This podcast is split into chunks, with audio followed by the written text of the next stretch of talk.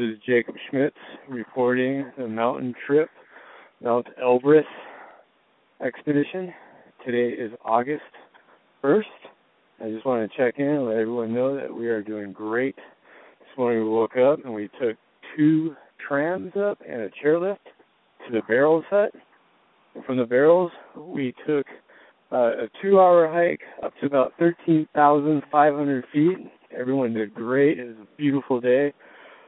Partly cloudy to the south, looking into Georgia. Um, amazing, big, steep, glaciated peaks. Amazing view up there, and um, we're looking forward to moving to the barrels tomorrow. We just finished dinner, an amazing chicken with a huge salad here, lots of tomatoes and cabbage and onions. So yeah, we're eating like kings.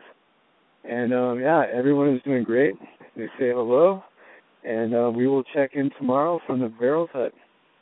Until then, Jacob saying good night.